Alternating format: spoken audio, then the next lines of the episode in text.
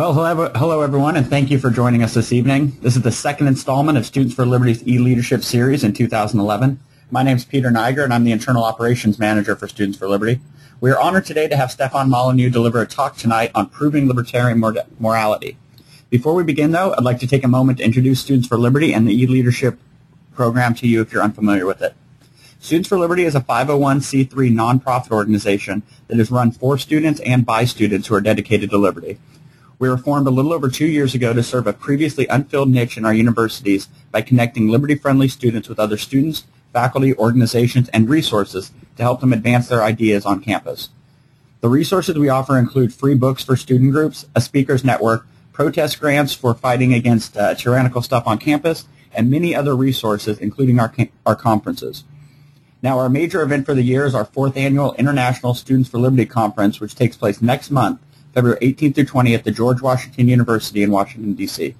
This conference will feature a live taping of the John Stossel Show and a large variety of sessions that dive into the world of liberty, including public policy, career mentoring, activism, and leadership training. Topics will range a wide spectrum of disciplines, and sessions are available for both beginners and those more advanced in the ideas of liberty. You'll have a chance to meet with hundreds of like-minded students from all over the world and network with representatives of the most respected liberty organizations across the country. Make sure you don't miss out and register soon before prices rise next month. And we're also starting to run out of room. We have about 400 people registered from 30 different countries right now. So we're actually starting to run out of space. So get on that if you want to join us in DC next month. Now, the e-leadership program is our way of giving you access to the ideas and mentorship in Liberty year-round from wherever you are in the world. We hold webinars each week to put you in touch with the top mentors and scholars for Liberty in the country and in really the world. For a full list of what we have planned this upcoming semester, please visit our website at studentsforliberty.org. Now I'm pleased to introduce our speaker for the evening. Stefan Molyneux is a philosopher currently living in Canada and host of Free Domain Radio. Stefan will also be participating in Libertopia and PorcFest this year, and more information on that can be found at libertopia.org and freestateproject.org, respectively. Um, Students for Liberty will also be participating in both of those, and we've p- participated in the past. They're great events, and I really highly recommend people participate. Now, one of the many free books that Stefan has published is called Universally Preferably, Universally Preferable Behavior, A Rational Proof of Secular Ethics, which details a powerful solution to the problem of modern morality. In this engaging webinar, Stefan will introduce his theory and take questions, criticisms, and corrections from the audience and all of Stefan's resources, podcasts, and writings, including this discussion, is available at freedomainradio.com. Now, this is going to be a pretty interactive webinar. If you have any questions at all, simply type them into the little question area on the GoToWebinar box. That will send the question to me, and then I will interrupt Stefan and make sure it's addressed. Now, without further ado, I present Stefan Molyneux. Thank you, uh, everybody, so much for taking the time to come to a seminar on ethics. It is uh, my absolute favorite topic in the whole wide world, and um, just uh, really appreciate people's time. I think it is the most important thing that we need to get sorted out. Uh, as a community, as freedomists, we need to have, I think, a really strong grounding in moral theory, because what we really are proposing is a moral revolution uh, in the uh, respect for property rights and the dissemination and universalization of the non-aggression principle. And I, I don't want that to just be a flag that we plant in the ground. I want it to be something that is able to be proven and derived from first principles and argued for and established uh, in a thoroughly grounded kind of way. So uh, can everybody, I just want to double check that I'm that my screen is up. Can people see uh, all right? Yep, looks pretty good. Yeah, fantastic. Okay. So uh, ethics is one of these incredibly slippery topics, and I don't think it's because it's so innately confusing. I think that ethics is a really slippery topic because there's so much accumulated historical confusion and mess and junk and contradiction and so on. Uh, so it so often makes our brain go pretzel or get kind of short-circuited there are two ways that ethics is traditionally approached in society or in philosophy. The first is through commandments, uh, which is, you know, thou shalt, uh, thou shalt not uh, do this, or you go to hell, or do that, or you go to jail. So it's commandments that have consequences. And there's also utilitarianism, or sometimes called consequentialism, which is we want good things to happen, and how do we do it? And the how we do it isn't as important as the good things we want to have happen. So If you want education for the poor, of course, a lot of people think, well, we we take money from people who have more money and we give it to people who have less money in the form of public education. And so the consequences are good, and, and so it becomes a good thing. And these two things, these two approaches to ethics are really messy because they both contain contradictions, and many, many contradictions within by their very nature. Commandments, they're a little bit arbitrary. Even if we agree with them like thou shalt not steal, they are, they are sort of arbitrary because they're not reasoned from first principles. And consequences, well, consequences are good for some people and bad for other people. So the people who receive free goodies from the government, they think the consequence of statism is good. People who lose uh, things to the government, they think it's bad. So ethics as a whole can, tends to come down with commandments and consequences, which doesn't really help us, and tend to be manifested either in commandments backed up by some sort of uh, deity uh, or by some sort of government aggression to enforce them. And this amalgam of superstition and culture mixed in with violence and, and sort of contradictory commandments creates a big electrical storm in our minds when it comes to ethics. It's so complicated and messy that uh, often we just throw up our hands and say, okay, here are my rules, and, and that's where we go from. And I think that's not uh, particularly good. I think one negative consequence of the historical approach to ethics is that, again, we just have to say, okay, there's a non-aggression principle, and that's good. However, people who are interested in ethical theories, you know, they tend not to be axe murderers or IRS agents. They tend to be pretty nice, uh, good people to begin with. So you have axioms like property rights and the non-aggression principle. They tend to be rejected by evil people. And, well, what do we do about that? That's a big problem. So ethics tend to be only interesting to people who are already pretty good. So uh, I call it, it's a diet book for thin people. so only people who are already thin, well, if you're already good, you don't need ethics. And if ethics can't be used in a fundamental way against people who are already bad, then you have a diet that can't ever be applied to people who are overweight, not too helpful. And also very briefly, ethics has historically generally, this is the Socratic Platonic axis, right? But it generally is presumed that ethics is a lack of knowledge, right? So evil is a kind of deficiency of knowledge about virtue. So if you know Socrates or some wise man comes up to you or wise woman comes up to you and says, "This is the good," and and explains it to you in patient, then you go, "Oh, I should you know cast aside my evil ways and become a better person." I think that we can, well, I shouldn't say we can, I can pretty safely say that I think that's not true.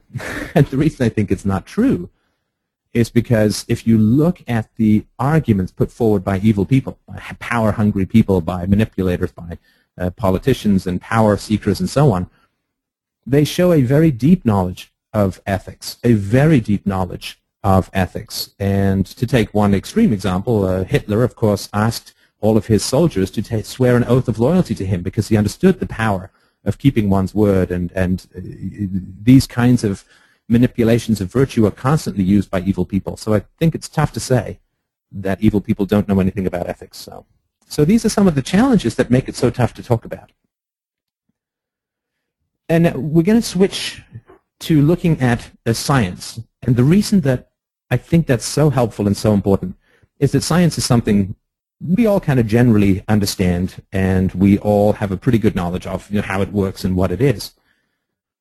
And the great thing about science is it's a great template for understanding ethics. There's so much in common between the two that, in my view, philosophy, of course, is like the all discipline because it talks about metaphysics and epistemology, like reality and knowledge and truth and falsehood. And so philosophy is bigger than science.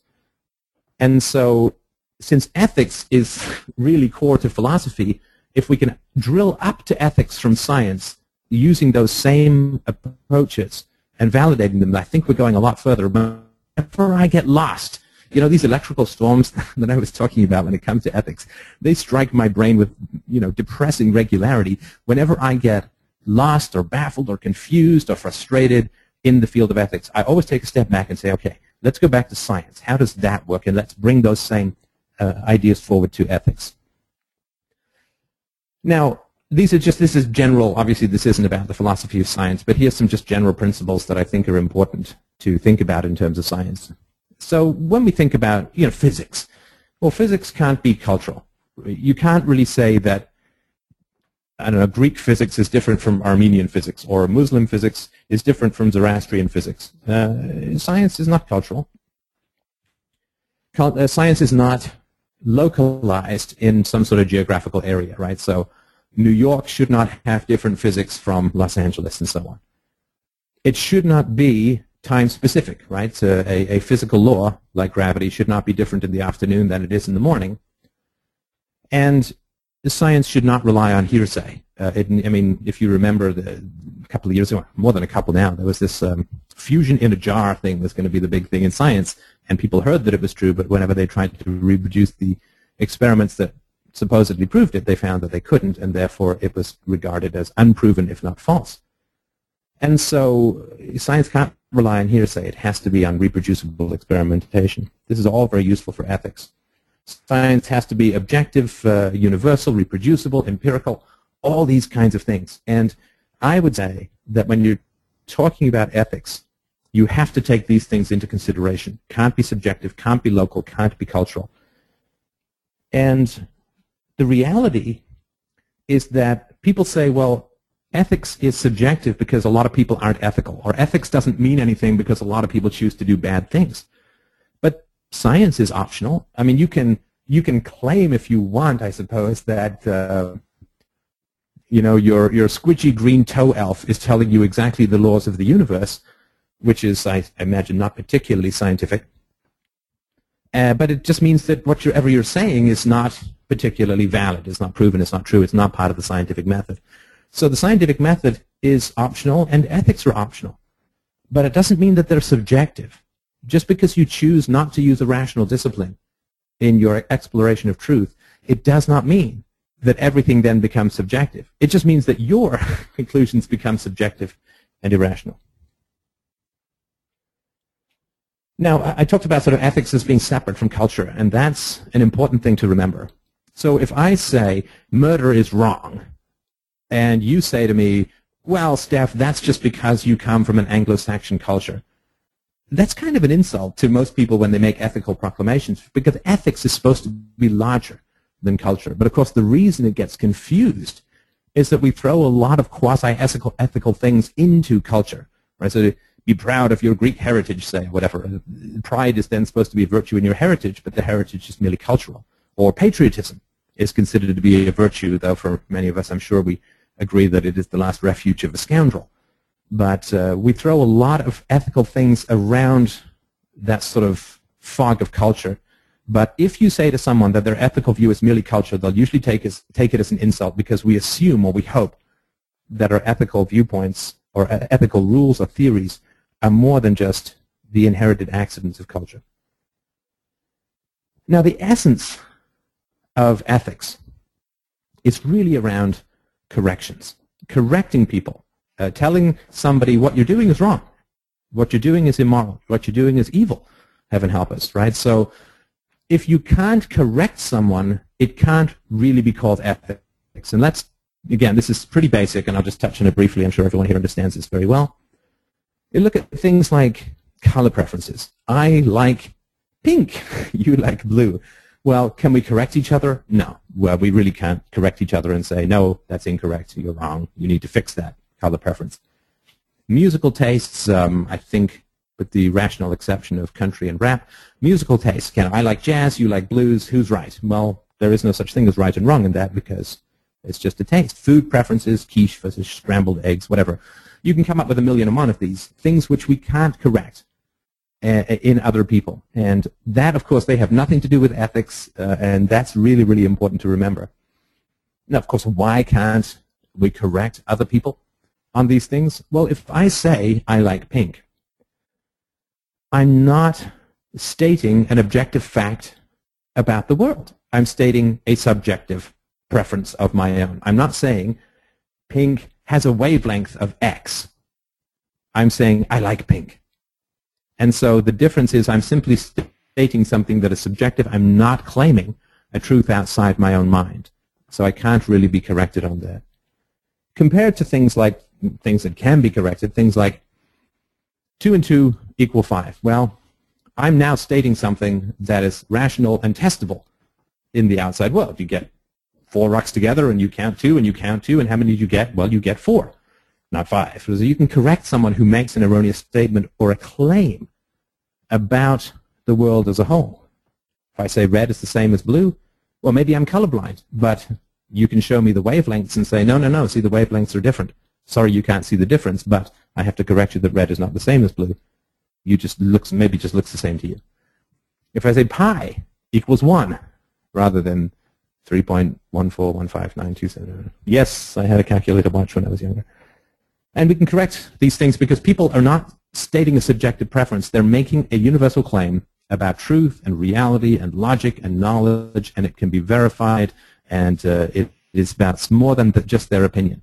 So ethics has to be on the right-hand side of the screen here. Ethics has to be in the realm of can be corrected. Someone can be corrected if they if they say something that is incorrect or do something that is that is wrong. And again, here people will say, well, the, you know, does do ethics exist? It's a very important thing. Uh, and of course, the answer is no. Ethics do not exist, other than as I guess ideas within our mind, which may have chemical, electrical traces in our brain, but they don't exist in a way that a rock exists. And people have this thing, like they, I understand it, but it's important to, to recognize and actually oppose it. People have this thing where they say, well, if it doesn't exist, then it's subjective. You know, like dreams don't exist and therefore they're subjective. Well, that's true. But science and math don't exist either, but they're not subjective. Numbers don't exist. Like the number four doesn't exist in the same way that four rocks exist. That doesn't mean that the number four is arbitrary. You can make it be whatever you want. So I think it's important to accept that, yeah, ethics don't exist. Ethics aren't real. The scientific method isn't real, but that doesn't mean it can be whatever you want it to be. So I think that's really important stuff to remember, that uh, corrections and, and the lack of subjectivity, the claims of universality are really important to ethics. Ethics must have something to do with preferred behavior. And that's really important ethics is a way of saying this is better and this is worse. This is preferable and this is not preferable. And there's lots of human behaviors that we can put into these sort of categories. And it's important to know what you're talking about when you're talking about ethics. Uh, because there's things that we prefer that really aren't ethics. So uh, being on time, right? So I say I'm going to meet you at 7 o'clock and I show up at 8 o'clock and you've been standing on a street corner with hail and lightning and I don't know frozen frogs falling from the sky in some biblical end times weather pattern. So I'm an hour late. Well, is it is it preferable for me to be on time? Well, of course it is. Is it the same as ethics? Is it virtuous? Uh, it's better. Is it the same as murder? No. I mean, we understand that being on time is nice. It's preferable, but it's not quite as important as, as a murder or rape or theft or something like that. And there's ways in which we can reason this out and find out why philosophically. Politeness, saying please and thank you. It's preferable. It's, uh, it's good. It's nice. Is it the same as virtue? I think most people would say no, and I would agree with them. Self-defense. Well, we, I think most people would say that's an optional thing, right? So I can choose to not defend myself. If some mugger wants to take my wallet, I can choose to defend myself, and people would support that, and reasonably so, I think. Or I can say, no, you know, I, I got three bucks in my wallet, I don't care, go for it, right? So self-defense is optional, but not enforceable or necessary, I think, and there's good reasons for that as well. Helping strangers, right? Guy, uh, a guy has a flat tire in a blizzard.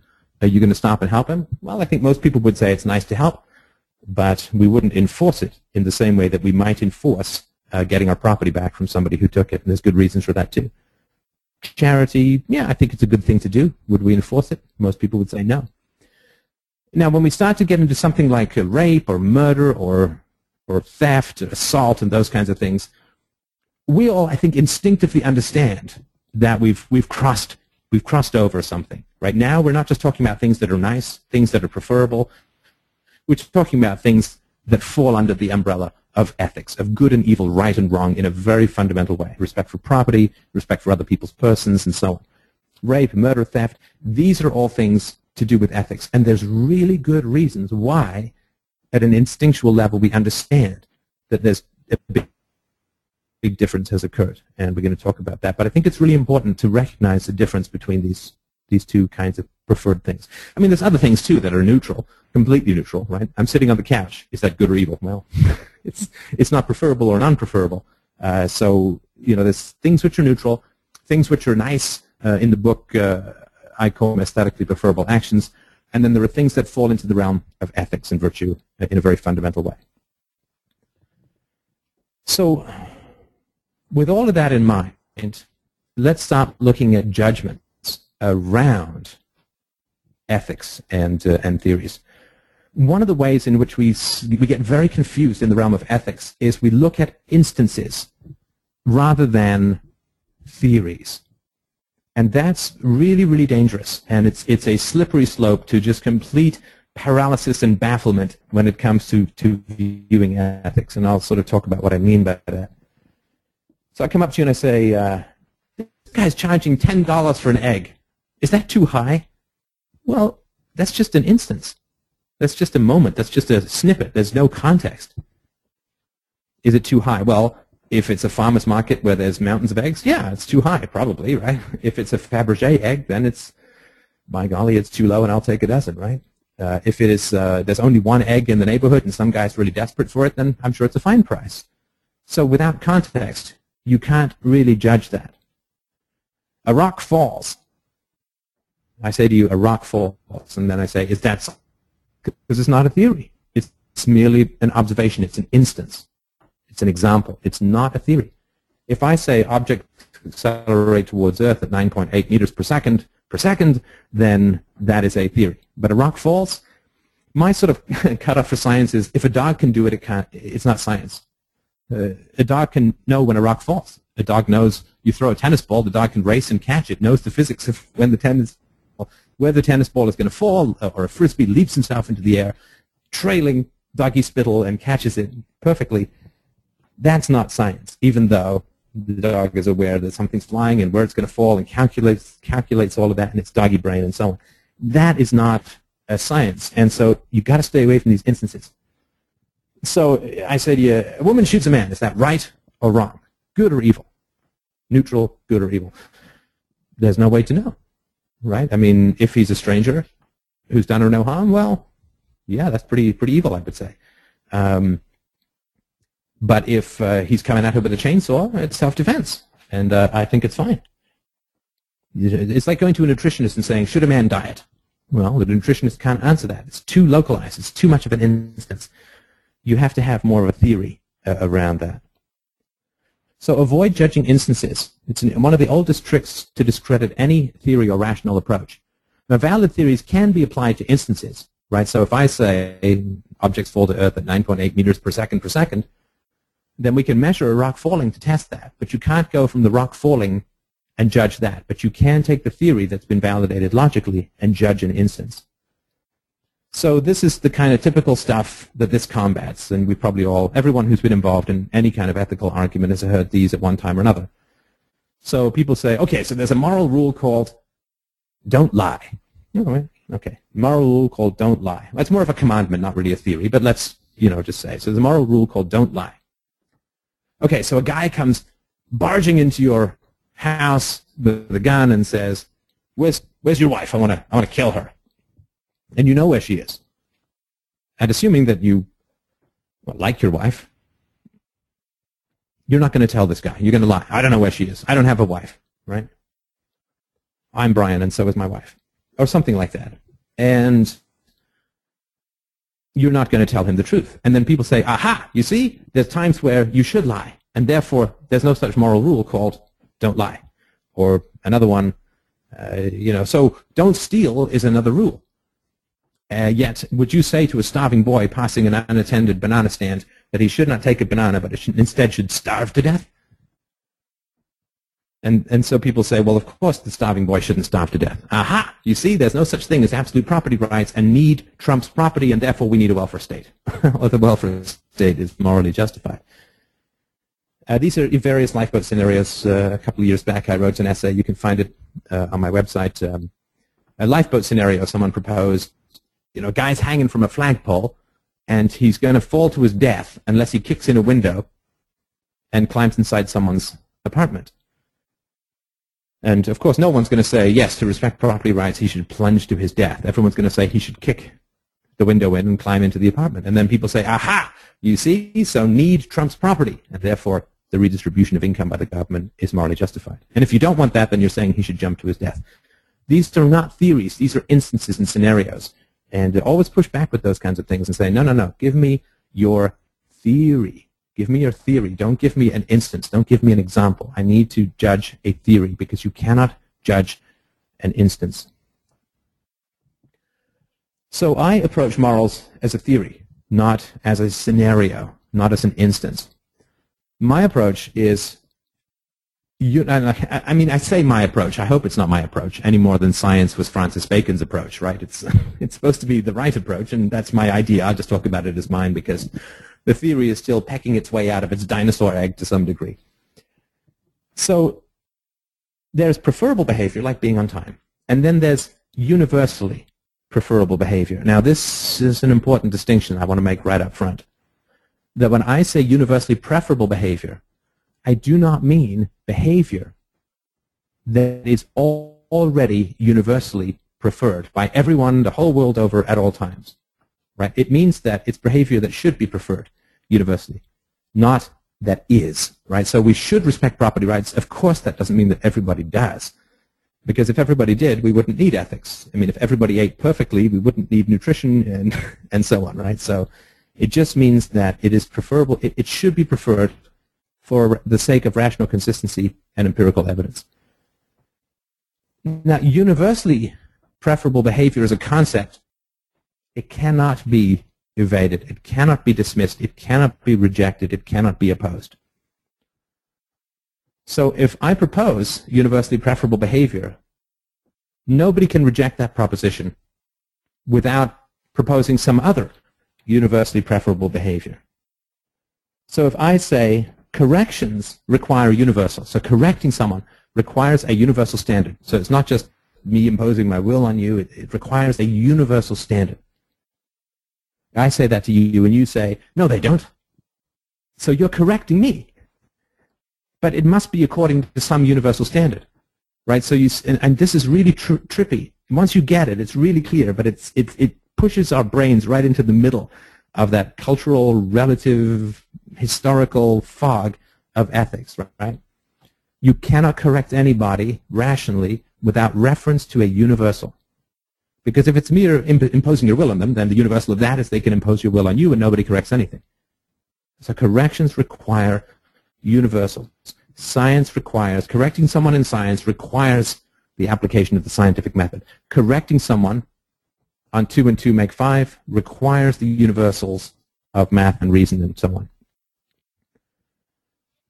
And the other thing which I get from science and, and math and reason as a whole, philosophy as a whole, is you test the logic of a theory before its application. Test the logic of a theory before its application. And we all know what that means, right?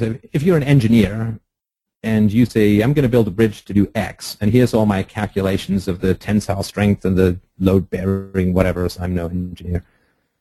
People are going to check those numbers first. They're not going to build the bridge and see if it stands. They're going to check your numbers first. And this is true in science, in, in science as a whole. You put forward a hypothesis, and if at the beginning of your hypothesis you say all of this is based on 2 and 2 equaling 5, people are going to say, well, I don't care what you did after that, because right here is where we part ways as far as validation goes. And that's, people will always want to drag you over and around the logical test of their ethical theory, and they'll try and give you scenarios after scenarios and, and paralyze you that way. Avoid, avoid, avoid. Say, give me your theory, and let's see how it works out logically before we look at how it might be applied in some other way. So let's, let's jump out of theory and uh, talk about some examples. In my experience, there are two major kinds of moral theory failures. And uh, we'll, we'll keep, keep your eyes peeled for these because they show up all the time if, uh, if you look out for them. Uh, I call them this self-detonating failures and contradictory or contradiction failures. Self-detonating statements is where the content of the argument is opposed by or contradicted by the form of the argument, right? So let's say some dude, appropriately enough, standing in front of what looks like a presidential podium, some dude says, self-ownership, you see, is invalid. Self-ownership does not exist. It's an invalid concept. It, it no worky, as they say in philosophy circles. Well, the form of the argument contradicts the content. The content of the argument is that self-ownership is invalid. The form of the argument is here you have a man exercising self-ownership to make the argument that self-ownership is invalid. You don't need to do anything else. You just need to point that out. Sir, you are exercising control over your breathing, your voice, your gestures, your words, your tongue. You know, you are exercising self-ownership to make an argument that self-ownership is invalid. That is a self-detonating argument, and he, he needs to just drop that position because it doesn't make any sense, and you don't need anything outside the argument. It, it, the man is contradicting himself in the very utterance. Let's look at another one. Property, as we know, is, is derived from the idea that we own ourselves and also that we own the effects of our actions.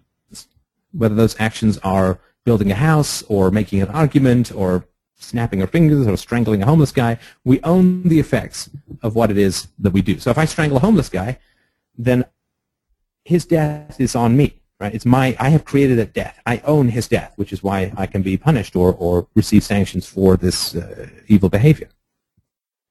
So if a man somebody says a man does not own the effects of his actions, then the only rational response is, well, who the hell said that? It's a very, very important thing. These are self-detonating arguments. So the person who makes the argument, he is making an argument that he is responsible for. The argument is an effect of his actions. Right? So if you're standing in a, you know, three people, right? Person A, person B, and person C. You're person B. Person A says, a man does not own the effects of his actions. You can turn to person C and say, I can't believe you said that. right? And the person A is going to say, wait a minute, I said that. It's like, oh, so that was your act. You own that argument. That was your argument because that's the effects of his actions. These are kind of things where you can get to the core of a problem in ethics very, very, very quickly. It's really important to keep your eyes out for self-detonating statements. Look at the form of what someone is saying before you address the content. There's so much philosophically that is embedded in the form of an argument that you need to be cognizant of. But let's say somebody satisfies the first standard. They're not just rankly self-contradicting themselves, like they're yelling in your ear that sound doesn't exist or whatever, right? Uh, or, or they're saying to you, uh, words have no meaning. It's like, wait, did I understand that? Then they do, right? So the second is contradiction. So I'm a cat burglar. Ooh, I'm in, I'm in neoprene or something, something truly uh, slithery, and I, I go up and I steal a Fabergé egg, and I put it in my backpack, and uh, I go home on the subway, and I get home, I open up my backpack, and it's like somebody has stolen the egg from me in the subway. Well, what am I going to say? I'm going to say, damn, I'm really, I'm really angry. I'm really upset because someone stole from me. Now, this, of course, is uh, pretty contradictory, right? It's pretty contradictory. To steal is to say, I wish to have ownership of something I have stolen, which is both a simultaneous rejection and affirmation of property rights.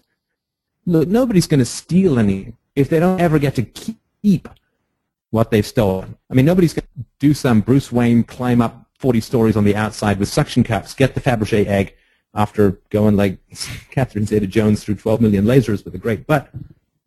Nobody's going to do that if they're just going to have the stuff stolen from them right afterwards. So you only steal with the expectation that you get to keep what you're stealing.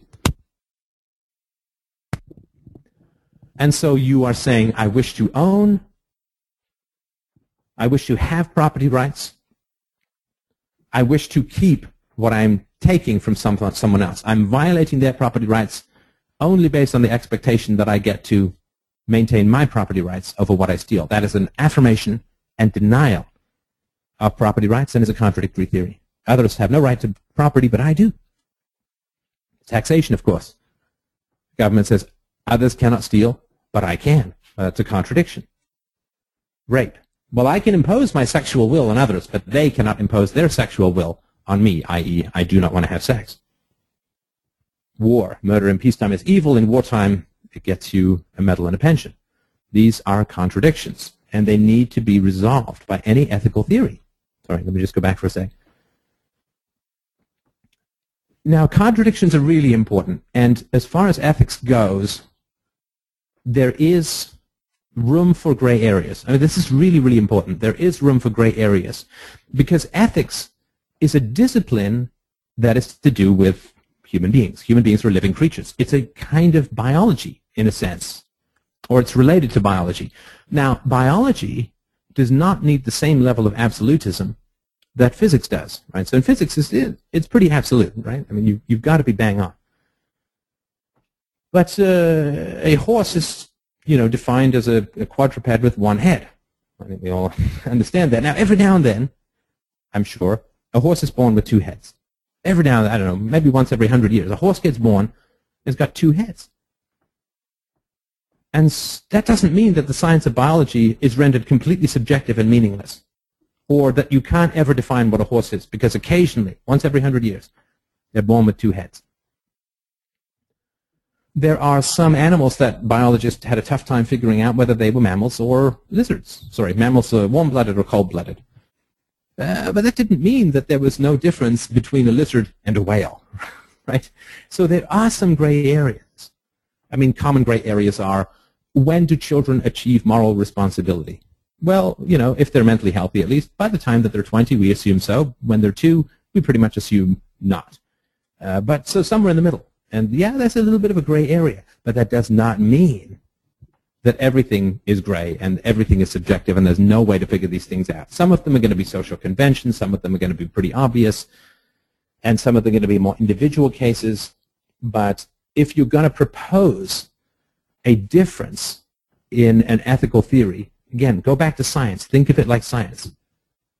I can say that a lizard is cold-blooded and a mammal is warm-blooded. Yeah, okay. Because those are objective standards, right? So I can say that somebody with an IQ of 60 is not very morally responsible, or somebody who's genuinely and legitimately insane is not morally responsible. But there are tests for that. It's not arbitrary. In the same way that there are tests for warm-blooded versus cold-blooded, it's not an arbitrary distinction. Now, if I say that blue lizards are cold-blooded, but green lizards are warm-blooded, that is clearly an arbitrary distinction because the color of the lizard does not determine whether it's warm or cold-blooded. The external shell of the lizard, the skin color, doesn't determine that. What determines it is the, whole blood system and all that. In the same way, I can't say that a man not in a green costume is evil for initiating force, but a man in a green costume, like a soldier's uniform, is moral. I can say that somebody who is insane is not morally responsible and somebody who is sane is morally responsible because there's an objective test, relatively objective test to differentiate those two, and it, it is actually really key for moral arguments. But I can't use an inconsequential aspect of a human being and say this is the moral distinction a blue uniform, i.e. a cop, can initiate the use of force against somebody not initiating the use of force against someone else, like a drug user or somebody not paying taxes or whatever. Because he has a blue uniform on, he now has opposing moral rules. That's truly arbitrary because the costume of a human being is not relevant to the moral status any more than the skin color of a lizard is rele relevant to its designation as a lizard. So these contradictions are very important, and, and you need to, and I hate to say sort of keep hammering on those, although it can obviously get, get kind of exciting to have moral arguments because it's so fundamental to what we do as a species. But it's really important to focus on these. If somebody's creating arbitrary moral distinctions, you really need to call them on it. All right, so um, in the interest of time, make sure we have enough time for questions. Moral test. Is the debater violating the rule through his actions? Look at the form of the argument before the content. Somebody says the senses are invalid. Well, He's, telling you that using your senses in some form. Somebody says, well, force is necessary in society. Well, the person is debating this. He's not enforcing it. So he's contradicting his argument with his form. He's not putting a gun to your head saying force is necessary in society. I could, I could you know, respect that if not like it. Uh, so that's important as well. So let's get down to the real nitty-gritty of ways to look at ethical theories. I call this the Bob and Doug test. Uh, you can call it whatever you want, but it's named after two fairly funny Canadian hosters. So take somebody's universals and imagine two guys in a room and see whether or not they can achieve it. So let's say that somebody says murder is universally preferable behavior. It is the highest moral good or amoral good of any kind to murder. Well, obviously that's nutty, but why is it nutty? That's the challenge, right? Well, so the question is, okay, so two guys in a room, Bob and Doug, can they both murder at the same time? Because it's universal. You can't just have one guy with murder as UPB because it's universal, so it's got to be everybody. Can two men steal from each other at the same time to get truly kinky? Can two men rape each other at the same time? Well, the answer, both practically and logically, is no. And how is that? Well, let's see. Murder as UPB. Logic fail. Let's take our nicely tanned Bob in a room and pair him up with the delicious-looking Doug and give Bob a nice blue laser gun and have him shoot it at Doug's head. Okay, so Bob is achieving the highest moral good by murdering Doug. Yay, good for him. Murder is good. We like murder. However, it's universal, which means that Doug must be achieving the same thing at the same time, or it doesn't work, right? So Doug simultaneously gets his red laser pistol and shoots lightning bolts at Bob's tasty midsection. Now, murder is bad. Murder is good, murder is bad. What I mean by that is murder must be something you don't want. Otherwise, it's euthanasia. Which, again, we're not to, we won't get into the ethics of that because that's a separate discussion. But we understand that if I want someone to kill me, it's not quite the same as murder. There's a different, there's, I mean, some terminal illness or whatever. It's not, uh, it's not the same. Murder must be bad or not wanted by the person being murdered. Clearly. Otherwise, it's not murder. It's something else. Like in the same way that uh, if I want someone to cut my leg off because I'm pinned under some building or whatever, that's not the same as some guy just hacking my leg off with, with an axe, right? And I don't want him to. So if Bob is murdering Doug because murder is the highest good, Bob can only murder Doug if Doug desperately does not want to be murdered. In other words, murder is bad for Doug in order to make it possible for Bob. And this doesn't even take into account the fact that they can't both murder practically at the same, not going to both die at the same time and so on. The fact that you can't sustain it, it's not universal in time because murder is an instance, right? Murder, even if they both kill each other at exactly the same time, it's a moment, it's an instance. Are they evil while they're shooting but good when the other person dies? It can't be sustained through time. So it fails that test of universality, not just geographically, but also through time. So murder completely contradicts itself as a universally preferable behavior. It doesn't work. The theory doesn't work at all. And that's all you need to say is the theory self-contradicts. Same is true for assault. Same is true for rape. Same is true for theft. And this is really important. This is why I think this approach is, is such a breakthrough. Is Aristotle said many years ago, look, if you come up with a moral theory that says rape is good, you, I don't care what you said, you, you've done something wrong. This approach, UPB, universally preferable behavior, the rational analysis of a theory, validates the most commonly held libertarian philosophies. Property rights and the non-initiation of force fall completely and perfectly into UPB. The initiation of force does not, and neither does the non-respect for property rights. All right, and then we're racing, racing through, and I hope you'll read the book, and I hope that you'll pester me with lots of questions now or on the Sunday shows, which is 2 p.m. Eastern Standard Time. Uh, coma test, we'll just go through this very quickly. We'll go to questions. It's not perfect, but it's a pretty good rule of thumb. Uh, in UPB, there's no such thing as unchosen, positive moral obligations. A thou shalt, right? Thou shalt be thy brother's keeper, take care of the poor, or whatever. We all understand, like, a dude can't be evil if he's in a coma. I mean, he can't be evil if he's in a coma. And what that translates to is that in a coma, you can't fulfill positive obligations. I mean, you can't. You, you can't uh, go and help the poor. You can't uh, pay for, uh, you know, Joe's education or anything like that. And so it's a good rule of thumb. So is the rule being proposed, can it be achieved, in a sense, by somebody in a coma? Well, someone in a coma is respecting your property rights because he's not stealing from you. He's not raping you. He's not killing you. So he can at least achieve the bare minimum of good behavior, or at least of UPB, by being in a coma. But he can't uh, pay his taxes and help the poor with their education or whatever, right? And the, so that's sort of a, just a rule of thumb practical test to let you know whether there's something wrong. The way it works out in terms of UPB is that if one human being has the right to inflict or create unchosen positive obligations in another, like the, the politician says, you have to pay your taxes. Well, that's not universal because it's only the politician. The universality requirement of ethics means everybody, everybody gets to create unchosen positive obligations on anyone, on everyone else. But if everyone can do it, it cancels out and becomes completely impossible and pointless fundamentally. So look at the social contract. You've got to pay your taxes. Well, that means everybody gets to say to everybody, you have to pay your taxes. You tax me $1,000? No, I tax you $1,000. You tax me 2000 I tax you 2000 And that's, it obviously doesn't work. It can't be universalized, and therefore it fails. So that's it for the admittedly mad cocaine-fueled sprint through the uh, ideas behind uh, universally preferable behavior. Uh, a lot of what I've talked about is not uh, particular to the book except for the Bob and Doug example and the coma test. It's free, free, free. If you go to fdrurl.com forward slash UPB, you can get the free audiobook, a PDF, HTML. There is a print book available for pretty cheap. And of course, I've done a number of podcasts and videos on ethics, which you can find at freedomainradio.com.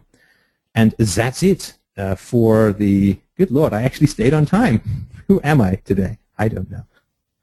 But uh, that's it for my uh, presentation. If you would like to, uh, questions, comments, uh, mad criticisms, I, am completely open and happy to, to hear what you've got to say. So I'll turn it over back to the moderator for any feedback. All right. Thanks a lot, Stefan.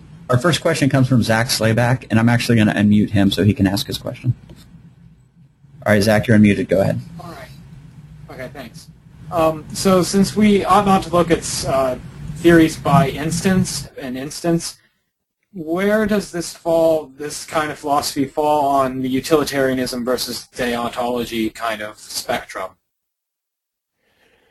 Well, I'm I'm not at all a fan of utilitarianism. Utilitarianism basically says that if it achieves a good end, then it's a good thing. And so people say, well, look, uh, indoor plumbing is a good thing, and so if we tax everyone in a region to get indoor plumbing, then it's good, and it bypasses the free rider problem, and therefore it's a good thing. But uh, I don't think that that is an argument for universalized ethics at all, at all. Because, yeah, it's good for some people, but it's bad for other people. Uh, and so it can't be universalized. So I don't, uh, I don't, I'm not a big fan of that at all. And um, you'll have to tell me a little bit more about what you mean by deontological. I just want to make sure that we're on the same page as far as that goes, so if I'm going to answer that accurately. Uh, my understanding is uh, the idea that one that one value is supreme across the board in all situations. No, I don't. Uh, I don't think that's valid approach to ethics at all. Uh, unless the value is reason and evidence, like logical consistency and empirical evidence. Uh, I, I, don't think you can just say, like the, objectivist idea that man's life is the highest standard of value, and that is that is just the flag that you plant. That's the axiom. Well, I don't think I don't like axioms because axioms are arbitrary. Axioms are okay. If we all agree on this, then we can go to ethics. But the, the whole point of ethics is that people don't agree, right? So if, if I just say, well, look, man's life isn't the highest standard of value, I'd reject that. Well, what, what, what do people say? Uh, you know, or, or, they say, well, look, reason equals virtue equals happiness. So if you want to be happy, you need to be rational and you need to live a virtuous life. Well, I don't want to be happy. I'm, I'm a masochist. Well, what are you going to do with someone like that? They just, they've thrown the whole thing out because they're not standing by your flag. So I think it's sort of pointless uh, to say to people, uh, if you already agree that there's this really important thing called virtue, then we can all be virtuous. But the whole point is that people don't agree. And, and so it doesn't solve that problem. All right, thank you. Thank you. Okay, the next question comes from Ishmam. He doesn't have a microphone, so I'll just ask it. How would you counter the argument that the use of nuclear bombs in Japan saved lives? Well, well, first of all, uh, you know, the, the, facts are that it didn't, uh, and it wasn't even close. Uh, Japan had offered to surrender before Hiroshima and Nagasaki. The only thing that they asked was that the emperor be allowed to stay on the throne, and America rejected that and nuked them without warning. And uh, after the peace was, uh, after the settlement was done, uh, they allowed the emperor to stay on the throne anyway. So Japan had already offered to surrender, and that didn't save any lives at all. But even if it had saved lives, uh, the issue with that is not the effects. Again, you don't want to just look at a snapshot. You want to say the initiation of force is immoral, is, you know, it's wrong, which is in UPB terms, so the initiation of force cannot be universalized. Um, the whole reality of the war was that it was based on the initiation of force, right? So America started a war and Japan started a war with each other based upon the initiation of force against their own citizens in the form of taxation, uh, in the form of public school indoctrination, uh, in the form of property taxes uh, and other forms of, of theft, and most fundamentally through the draft, right, which is obviously just murder enslavement. So you don't want to just look at that particular question and say, here's the instance. But you need to look at the theory, which says if the initiation of the use of force is wrong, then you need to start to go to the root of the problem rather than look at one specific manifestation, if that makes any sense. Okay, the next question is coming from Joseph. I'm going to unmute him real quick.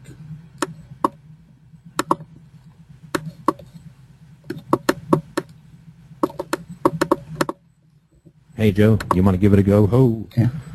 All right, go Hello? ahead, Joseph. Hi. Oh, okay. Okay. Uh, this is kind of stealing from the Wilt Chamberlain argument.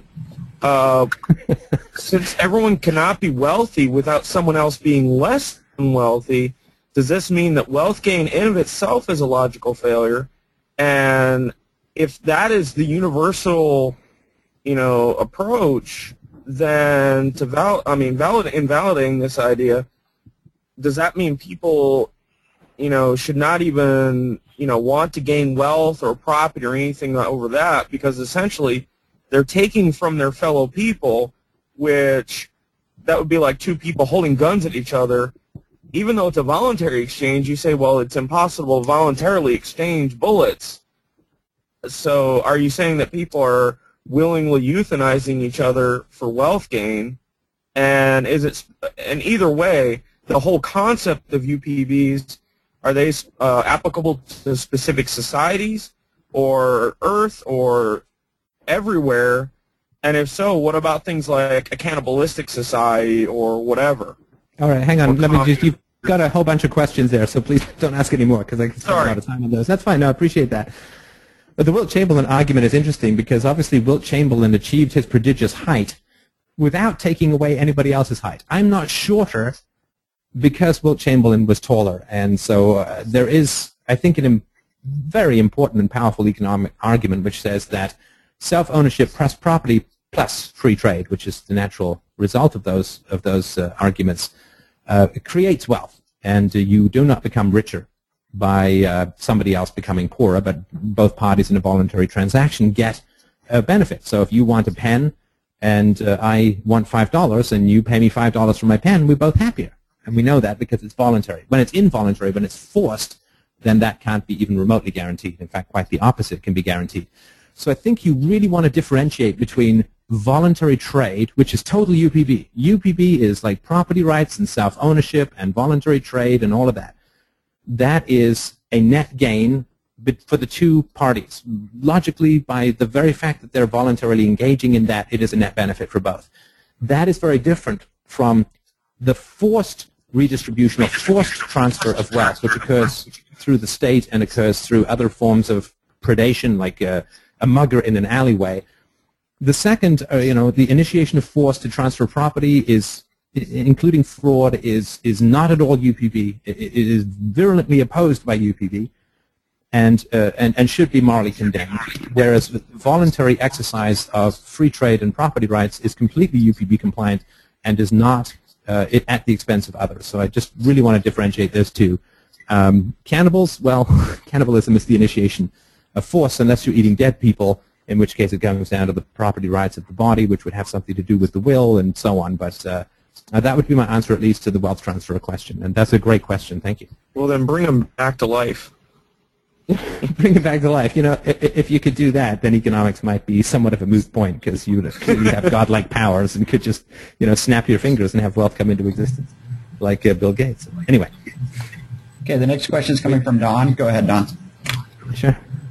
Hi, uh, just wondering what your view on the general Buddhist view on ethics. The actions are neither right or wrong, but beneficial or not beneficial. Like murder, for example. The if I go kill someone, someone may eventually kill me. Like if I live in a society where we think it's okay to kill people, I might get killed myself. So therefore, we consider killing someone to be wrong. Yeah, I mean, I've, I've heard of that argument, and I think it's um, it's very interesting. Uh, I have a little bit more respect for the Buddhist approach to self-knowledge than I do for the Buddhist approach to ethics. Uh, the, the problem, of course, is that it's just not true. I mean, the empirical evidence is so strongly against that that if I go kill someone, I'm afraid that I live in a society where murder will occur. Well, the reality is that uh, you know, think of any totalitarian tin pot dictatorship in the world. They live in a murder-based society, but they're on top, so they're very happy. And we assume that they're happier than any other alternative because that's what they're doing. So if you're going to say that, then what you're going to say is, well, okay, so murder helps me. I just need to murder as many people as quickly as possible so everyone becomes afraid of me, and I need to tax them, and I need to pay, you know, thugs to beat them up if they disobey me, and then I'm on top and I get all of these goodies and all of this money and all of this power, and that's great. So I don't think it solves that problem at all. Um, I, I, think that in personal relationships, in terms of you know being nasty to people, I think that can have many more repercussions. But it is not an argument against murder to say, well, what if you're afraid of, of getting killed? Um, I mean, obviously, some people don't care about that. I mean, the, the guy who just shot uh, Giffords, uh, uh, his name is, I think, Jared Loughner. I mean, he obviously was pretty aware that he was, was fairly certain that he was going to die, and that certainly didn't stop him. So it doesn't, you know, these consequentialist arguments don't work in terms of the evidence that is around us all the time. But uh, if we were to use that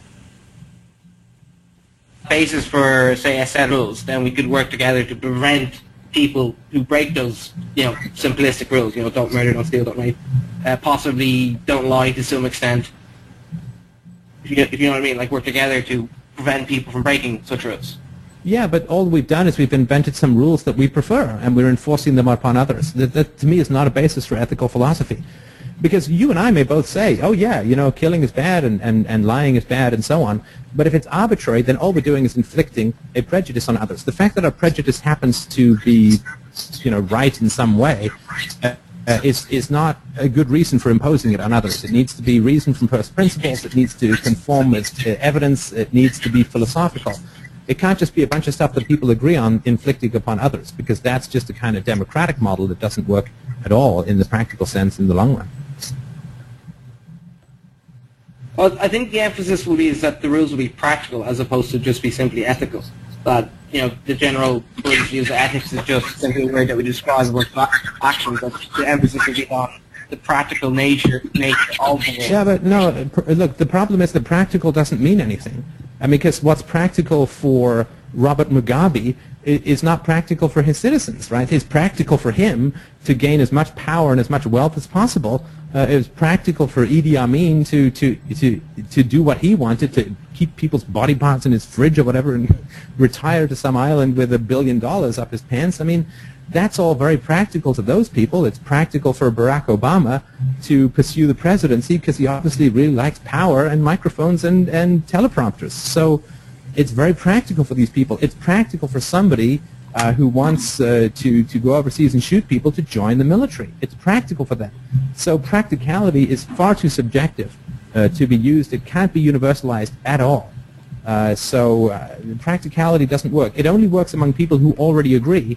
But if you already agree, you kind of don't need ethics any more than you need a contract if everybody's going to keep their word. You don't need lawyers if everyone's going to keep their word. Ethics is for where people don't agree on the fundamentals and need to have some methodology for working it out, and that's what UPB is designed to provide.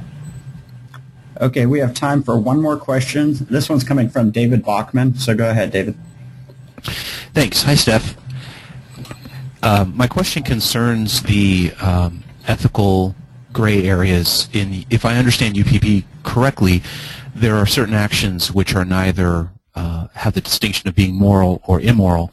Uh, the, my question concerns voting. Um, it feel it if I understand the UPB correctly, um, voting cannot be resisted ethically with violence, but at the same time, it's in the same moral category as you know tardiness or rudeness, and that to me doesn't. It, it feels different to me. I was curious if I could get your thoughts on that. Well, I mean, ethics doesn't apply to a situation of coercion. So once you're in a situation of coercion, to me, and I think this is pretty defensible philosophically, you, you just, you know, you can't identify ethics. So if somebody sticks a gun in your ribs, I don't think there's a human being alive who has a shred of integrity or empathy who's going to say, you, you must fight back or you're evil. Because, you know, the evil is occurring as some guy sticking a gun in your ribs. That's where the evil is occurring. And so when it comes to voting, I mean, yeah, if people want to vote defensively, I mean, I believe that practically it's pointless, and I've got lots of videos and and uh, podcasts about why, with lots of evidence. But I'm not going to say to somebody, it's evil for you to vote, because what's evil is the fact that you even think that you have to vote to begin with. And the reason for that, the reason you think you have to vote, is because there are people who are preying on you using the violence of the state, people taking your money, people Uh, locking you up for non-crimes. And so you feel, okay, well, I, I, I got to take judo because there's lots of guys who want to beat me up for no reason.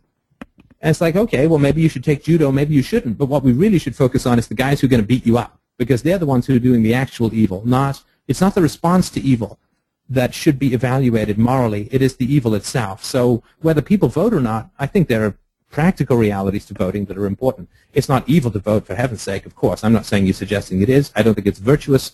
It is in a state of non-morality because you are responding to the initiation of force with strategies that hopefully are going to serve you in some way that you think is positive, whether that's not voting or voting.